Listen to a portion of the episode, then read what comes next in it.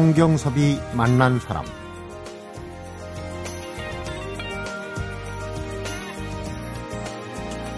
그만 휴대폰을 놓쳐서 시멘트 바닥에 떨어뜨렸는데 부서진 곳 한 군데 없이 멀쩡하다면 다행스러운 마음에 참 고맙죠 휴대폰이.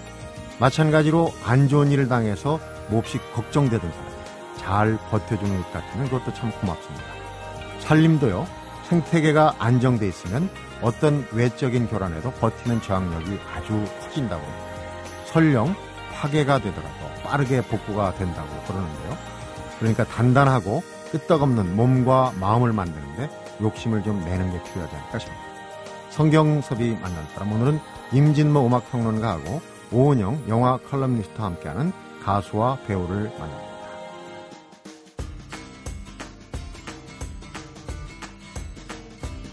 음악평론가 임진모 씨입니다. 어서 오십시오. 네, 안녕하세요. 가수를 만나다. 오늘은 평론집에 보니까 네, 네. 이 가수 전과 후로 우리 음악을 네. 나누는 건 사실 이 가수가 딱 앨범 한장 네, 네. 냈는데 그렇게 그렇죠. 평가할 만한 대목이 그 얘기는 상당히 그 과한 그런 그런 표현일 수도 있겠습니다만 설득력이 있습니다. 네.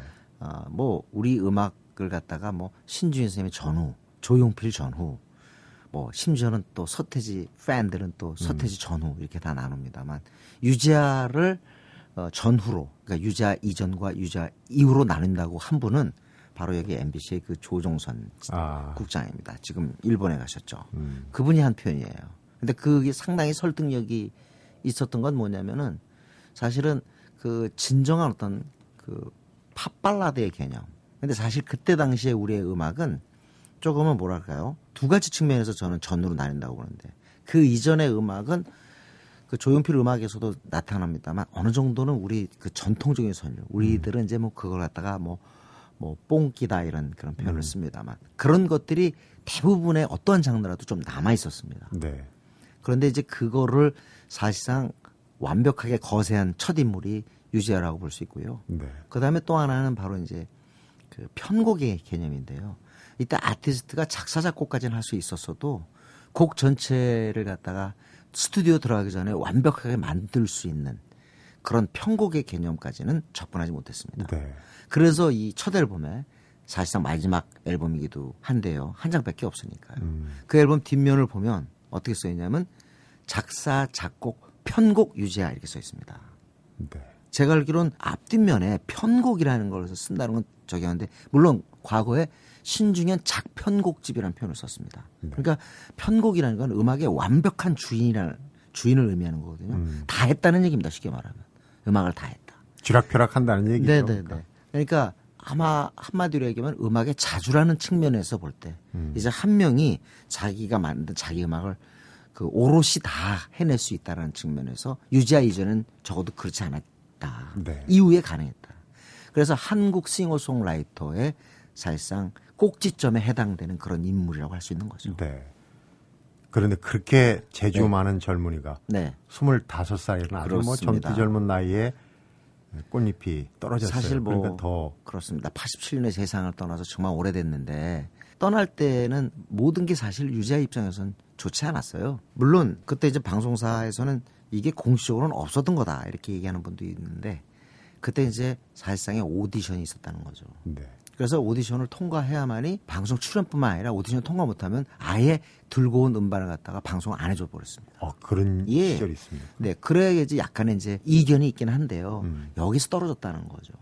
음정 불안이라는 이유로 떨어졌다. 근데 왜냐하면 조용필이 사랑하기 때문에를 부르지만 그 다른 노래하고 완벽하게 다르잖아요. 네. 딴그 노래하고 굉장히 차별화가 되는데 좀 처지는 분위기죠. 아 완전히 어깨 뚝 내려뜨리고 불러야 됩니다. 왜냐하면 그때 우리나라 창법에 대해서는 질러야 되는 이- 일종의 우리가 흔히 얘기하는 역창이거든요. 음. 역창을 해야 되는데 유재한 노래는 역창을 해서 되는 게 아니라 완전히 이 어깨를 축 늘어뜨리고 힘 불러야. 돼요. 그러니까 일반 역창에 길들여진 그리고 뽕손율에 길들여진 사람 입장에서 볼 때는 이건 아닌 거예요.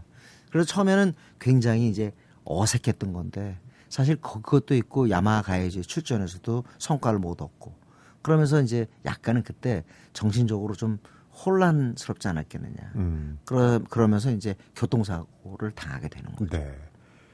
아까 이제 조용필 씨도 사랑하기 때문에를 불렀다고 그러는데 네. 그 대학 때 아르바이트로 위대한 탄생 그렇습니다. 거기에 이제 보조 세칸 건반 두 번째. 건반으로 네. 들어오게 됩니다. 그때 송홍섭 씨가 아마 위대한 탄생의 마스터였을 텐데 유재하가 이제 건반으로 들어오면서 이제 곡을 내놨을 거란 말이에요. 네. 사랑하기 때문에인데 조용필 씨 입장에서 볼 때는 너무 새로운 거예요. 한마디로 본인이 안 해봤던 chord work입니다. 네. 그래서 이제 그 곡을 부르게 된 거고요. 제가 생각할 때는 조용필 씨도 그걸 해석하기가 굉장히 어렵지 않았을까 하는 그런 생각이 드는데 어, 본인이 독집 내기 전까지 유재하 곡을 부른 사람이 조용필 사랑하기 때문에 그다음에 또 김현식이 가리워진 길을 부르게 됩니다. 네. 그러니까 이때 이걸 알 수가 있죠. 유재하가 부던히도 어떻게 보면 음악을 그 대중 가요 어떤 그래서 자기 어떤 존재감을 확보하기 위해서 노력했다는 얘기인데 사실 아버지는 한양대 음대 작곡가를 전공했단 말이죠. 네. 그래서 클래식을 하는 건데 계속 대중가요를 넘보니까 집안에서는 반대가 있었다고 합니다. 음. 근데 이제 본인은 대중가요에 나름대로 이제 욕심이 있었던 거죠. 네. 그러니까 지금은 우리가 이 노래를 들으면은 귀에 익은 선율이에요. 그러나 네네. 당시에는 예.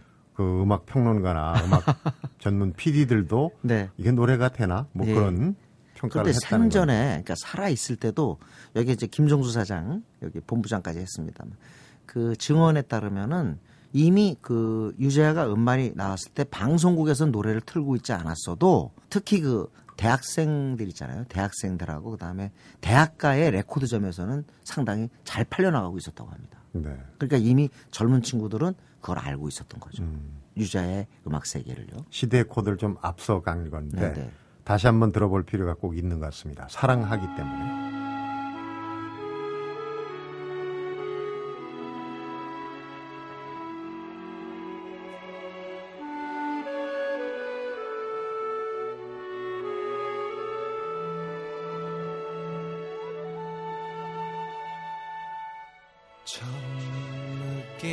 그대 눈빛은 혼자만의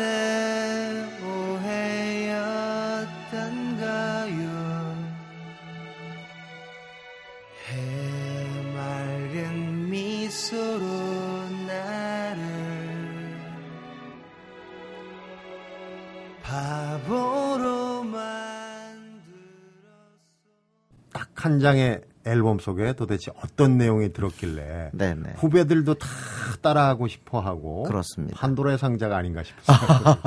그러니까 작사하고 작곡하고 또 심지어 어, 내가 모든 걸 줌으로 넣고 진짜 그 음악의 한 곡의 어떤 전체를 갖다가 본인 스스로가 윤곽을 잡는 거죠. 음. 인테리어까지 다 하는 겁니다, 사실은. 네.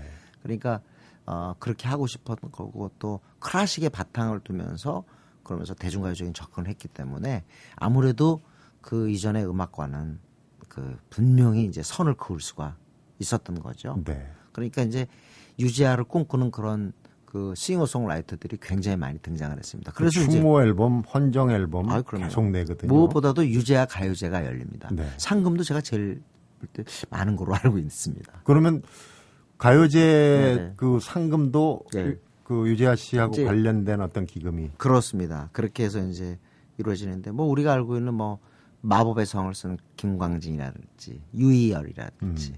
뭐 심지어 뭐 우리 지금 우리 이 라디오에서 지금 진행하고 있는 스위스로 다 유재하 가요제 출신이죠. 네. 그리고 뭐 추모송은 이를 말할 수가 없어요. 유영석도 있고요. 그 다음에 또 봄, 여름, 가을, 겨울은 친구니까 유재하고 전태관 씨, 봄, 여름, 가을, 겨울 전태관 씨는 바로 유치원, 초등학교, 중학교 동창이라고 합니다. 네.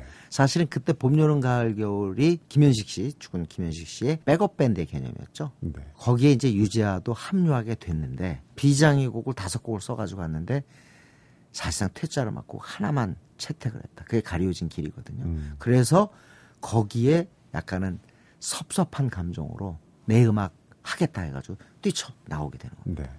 그러면서 이제 우리가 알고 있는 그 한 장의 앨범 사랑하기 때문에라고 크게 써 있죠. 네. 유자의 그 앨범이 나오게 되는 음. 미완, 불운 네네. 이라는 이제 표현밖에 할 수가 없는데 유지아 씨가 그때 교통사고 네네. 당하지 않고 계속 오늘까지 네네. 살아있다면 우리 음악 세계가 많이 바뀌었을까요? 한 번은 제가 원고 청탁을 받아가지고 유지아가 살아있다면 해가지고 과연 음. 요즘 음악에 대해서 뭐라고 얘기할까 싶은데 분명히 그거는 있을 것 같아요. 어, 왜 음악을 본인 스스로 하고 싶은 사람이 아니라 왜 누가 다 만들어주고 나는 입만 벌려야 되나? 그 상황에 대해서는 분명히 비판의 어떤 의식 같은 걸 갖고 있을 거예요. 네. 유지아 가수를 만나다 유지아 씨 편을 마무리하면서 한 곡을 더 들어보겠습니다. 이 잔잔한 곡 네네네. 지난 날입니다. 네. 어, 지난 추억을 뭐 떠올리게 하는 라디오에서도 굉장히 많이 나왔고요. 어, 유재하가 오늘날 그래도 그 음악 세계가 알려지는데 기여한 건 한 장의 앨범이지만 이 앨범을 기꺼이 방송을 해줬던 FM 역할이 큽니다. 네. 이 노래는 절대로 AM에서 나오긴 어렵죠. 우선 길었고 그리고 이 어깨를 이렇게 쭉 빠뜨리게 하는 그러한 곡인데 이렇게 건조한 느낌인데 그때 당시 상황에서 나오기 어려웠겠죠. 네. 근데 FM이 있음으로 해서 이 음악이 그래도 전파를 탔고 그래서 많은 사람에게 알려지기 시작했습니다. 네. 그 영화 그 송강호 주연의 살인의 추억 거기서도 우울한 편지가 흘러나오면서 다시 한번 유재하 재조명 열, 열기가 있었지요. 네. 유지아 편 지난 날 들으면서 마무리합니다. 임진모 씨 수고했습니다. 네, 감사합니다.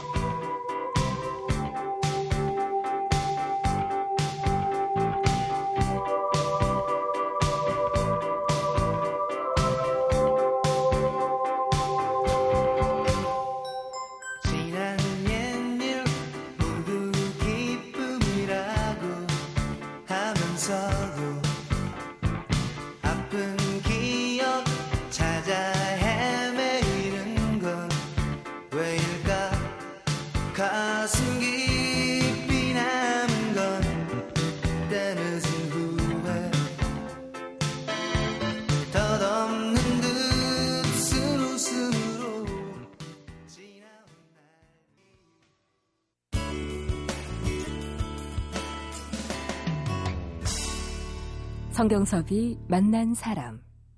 오은영 영화 칼럼니스트와 함께하는 배우를 만납니다. 어서 오십시오. 안녕하십니까. 네, 안녕하세요. 영화판 일을 하시니까 네. 영화 배우, 영화 감독 많이 만나실 텐데 저도 가끔 인터뷰 하면서 그 미모의 여배우와 인터뷰를 하면 참 가슴이 설레요. 네.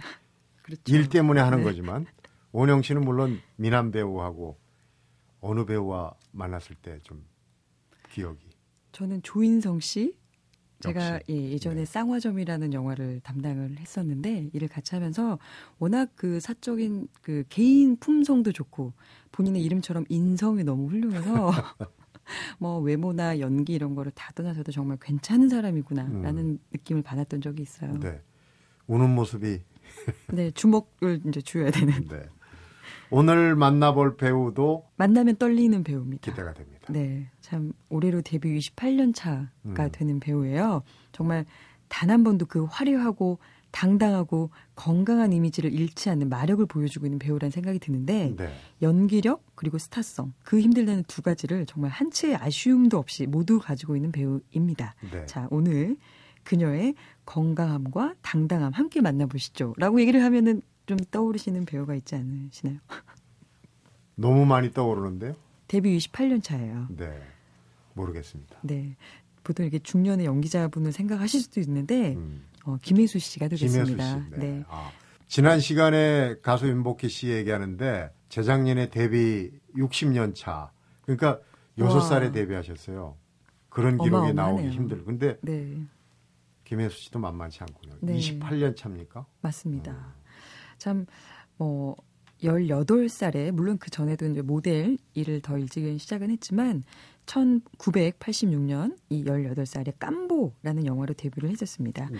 이 영화를 정말 단박에, 그러니까 뭐 당시 한국 연극 영화 예술상 뭐 이런 거에서 신인 여우상을 바로 수상을 하면서 그야말로 이제 스타가 어렸을 때부터 된 케이스입니다. 하지만 이 아역 배우들이 성인 연기자로 커리어를 이, 이어가기가 보통 쉽지 않다 이런 편견을 깨고 네. 그야말로 정말 시간이 갈수록 세월이 갈수록 소위 더 잘 나가고 있는 그런 생각이 들어요. 특히 이 성인이 되면서 본인의 어떤 그 오리지널 그 건강한 이미지에 더해서 섹시한 이미지까지 얹혀가지고 정말 자기만의 다른 배우들은 좀 소화할 수 없는 범접할 수 없는 그런 김혜수만의 건강한 섹시미 이런 걸 지켜 나가는 게 참 대단하다라는 네. 생각이 들더라고요. 국내도 그렇고 외국도 그렇고 어릴 때부터 연기를 시작한 아역 배우들은 그 한두 번은 이제 슬럼프를 거쳐요. 네, 뭐 여러 가지 저 맞습니다. 유혹에 빠지기도 하고 그러는데 김혜수 씨는 전혀 그런 게 없어요. 한결 같죠. 물론 이제 그 연기에 대한 슬럼프는 분명히 있습니다. 네. 있다. 좀 연기 말고 네, 사생활에. 그러니까요. 훨씬 더 뭔가 그 본인의 이 성을 쌓아가는 그런 느낌 그런 네. 걸 받습니다. 얼마 전에 이제 도둑들이라는 영화 흥행에 성공했는데 거기서 펩시 역할이죠. 이게 네. 소리에 주목하는 그 네, 이름 맞아요. 아닌 것 같아요. 펩시. 네. 거기서도 아주 인상적인 역할을 했고 개봉을 했나요? 이번 주 관상이란 개봉, 영화. 네, 이번 네. 주 개봉했습니다. 거기서도 연기력을 저는 보지 못했습니다만은 선보일 것 같다는 네. 생각이 드는데. 그 말씀하신 것처럼 그 두 영화의 그 공통점이라는 게 배우들이 많이 나옵니다. 많은 배우들 속에 한 명으로 이런 그 프로필이 좀 눈에 띄는 것 같아요. 네. 그러니까 뭐 보통에 이제 뭐 김혜수만 있어서 그럴 수- 김혜수 자체가 연기를 잘해서일 수도 있고 네. 이 영화 자체가 재미있을 수도 있지만 좀 많은 배우들의 힘을 통해서 가는 영화라는 생각이 들거든요. 도둑들이나 뭐 관상도. 근데 보통은 이제 어 단독 주연을 원하는 게 배우들의 성향일 수밖에 없는 것 같아요. 혼자 스포트라이트를 받는 것을. 네. 근데 김혜수 씨 같은 경우에는 이런 영화를 또 많이 있습니다. 한 편 더 있는 것 같아요. 타짜라는 영화도 많이 나오죠. 많은 배우들 네. 중에 하나였는데 음. 그 여러 많은 배우들과 함께 출연한 영화들이 이렇게 중요한 프로필로 올라가 있는 거에 대해서 김혜수 씨에 대해 어떤 성향을 담은 인터뷰를 보면서 아 그래서 이런 작품들을 좀 많이 했구나라는 걸 네. 이해했던 게 그 워낙 어렸을 때부터 혼자 이렇게 그 주인공 그런 스포트라이트를 많이 받아서 오히려 시간이 갈수록 어떤 주연 의식으로부터 더 자유스럽다. 음. 그리고 워낙 어렸을 때부터 했던 했기 때문에 그냥 연기 잘하는 사람들하고 그냥 같이 하는 것 자체가 너무 신나 신난다라는 음. 얘기를 하시더라고요. 좀 다르게 새롭게 네. 해보고 싶은 거네요. 네, 본인만의 욕심을 떠나서 그냥 어떤 동료 이런 거를 동료애 같은 걸 좀 많이 느끼고 싶어한다는 생각을 들었고 네. 특히 이 타짜라는 영화를 찍으면서 그 최동훈 감독이 이런 인터뷰를 했었어요. 그 다른 배우들이 연기를 하는 걸 그 김현수 씨가 항상 이렇게 뒤에서 모니터에서 같이 보고 있다가 연기를 이렇게 뭐 예를 들면 김윤석 씨나 뭐 이렇게 조승우 씨 연기를 워낙 잘하니까 네. 연기를 잘하면 뒤에서 막와와 되게 연기 잘한다 막 이렇게 계속 감탄을 했대요. 그런 걸 보면서 김현수 씨한테 아 누가 보면 본인은 배우 아닌 줄 알겠다고 네. 그렇게 얘기를 했다고 하는데 정말 이 어떤 연기 잘하는 배우를 봤을 때 나는 소녀 팬이 된다. 뭐 이런 음. 얘기를 했던 것도 기억이 네. 나요. 이번 관상에도 쟁쟁한 연기자들 그러니까 송강호 씨, 이정재 씨, 또 백윤식 씨, 또 한 명 젊은이는 이종석 씨. 요즘 대세라고 하더라고요. 네. 이종석 씨. 어, 이종석 씨. 그 사이에서 연기를 하면서 또 뿜어내는 어, 그런 연기력 기대가 되는데 네. 그러니까 마음이 열린 마음이라는 얘기가 이제 네. 굉장히 도도할 것 같은데 보기에는 근데 실제로는 그렇지 않다는 얘기네요. 네, 마음으로 배우간 어떤 겸손함을 지닌 것 같아요. 그러니까 아까 잠깐 슬럼프라는 뭐 표현을 썼는데 알고 보면 김혜수 씨도 90년대 후반, 그러니까 본인의 20대 후반에 아 내가 과연 연기자를 계속 할 수 있을지 또 해야 되는지에 대해서 정말 심각하게 고민을 했다고 하더라고요. 그러니까 네.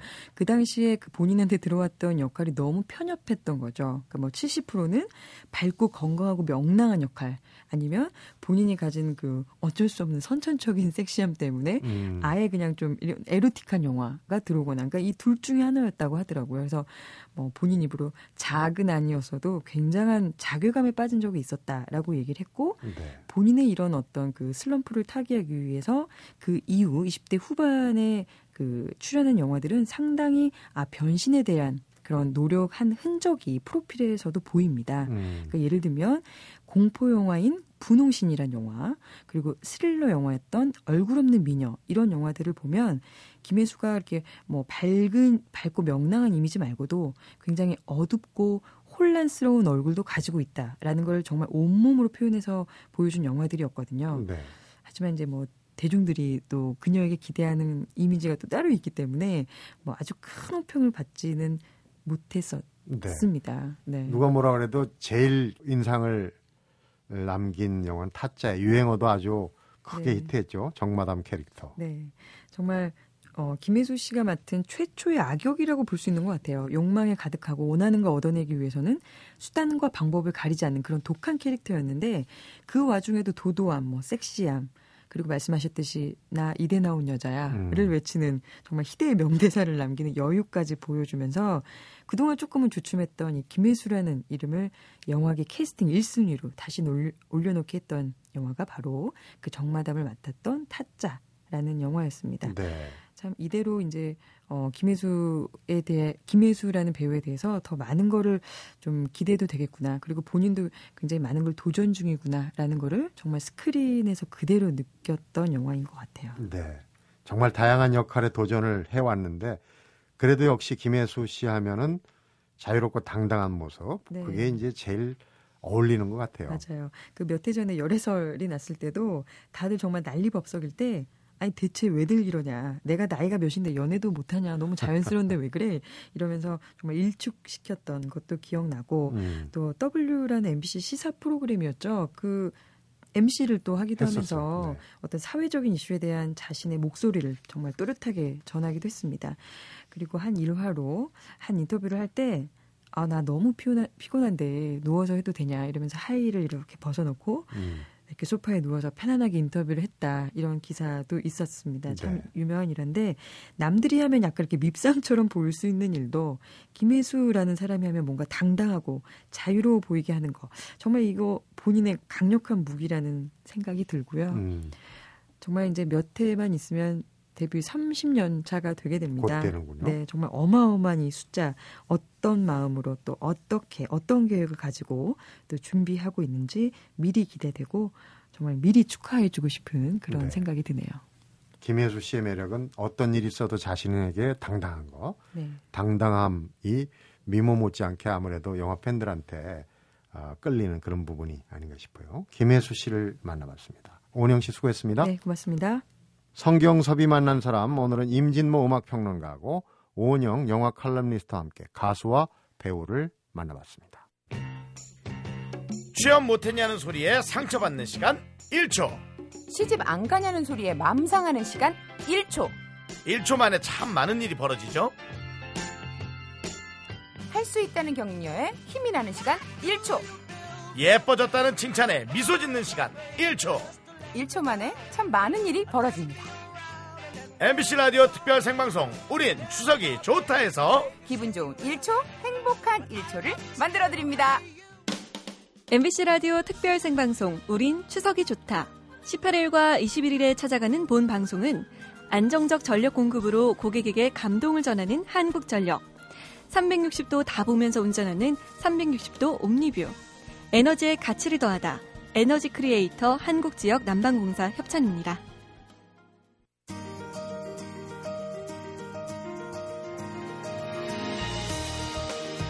바람을 동력으로 삼는 배로 많이 움직여야 했던 옛날 사람들은 당연히 바람에 참 민감했다고 합니다. 바람을 기다렸다가 배를 타고 나가야 했고 또 바람의 방향이 맞지 않을 때는 바뀔 때까지 기다렸다가 출항을 하곤 했다고 그래요. 튼튼한 배만 있다고 해서 아무 때나 배를 타고 나가지 않았다는 거죠. 적당한 때 또 적절한 때를 놓치지 않는 그런 주말 되시기 바랍니다. 성경섭이 만난 사람 오늘은 여기서 인사드리겠습니다.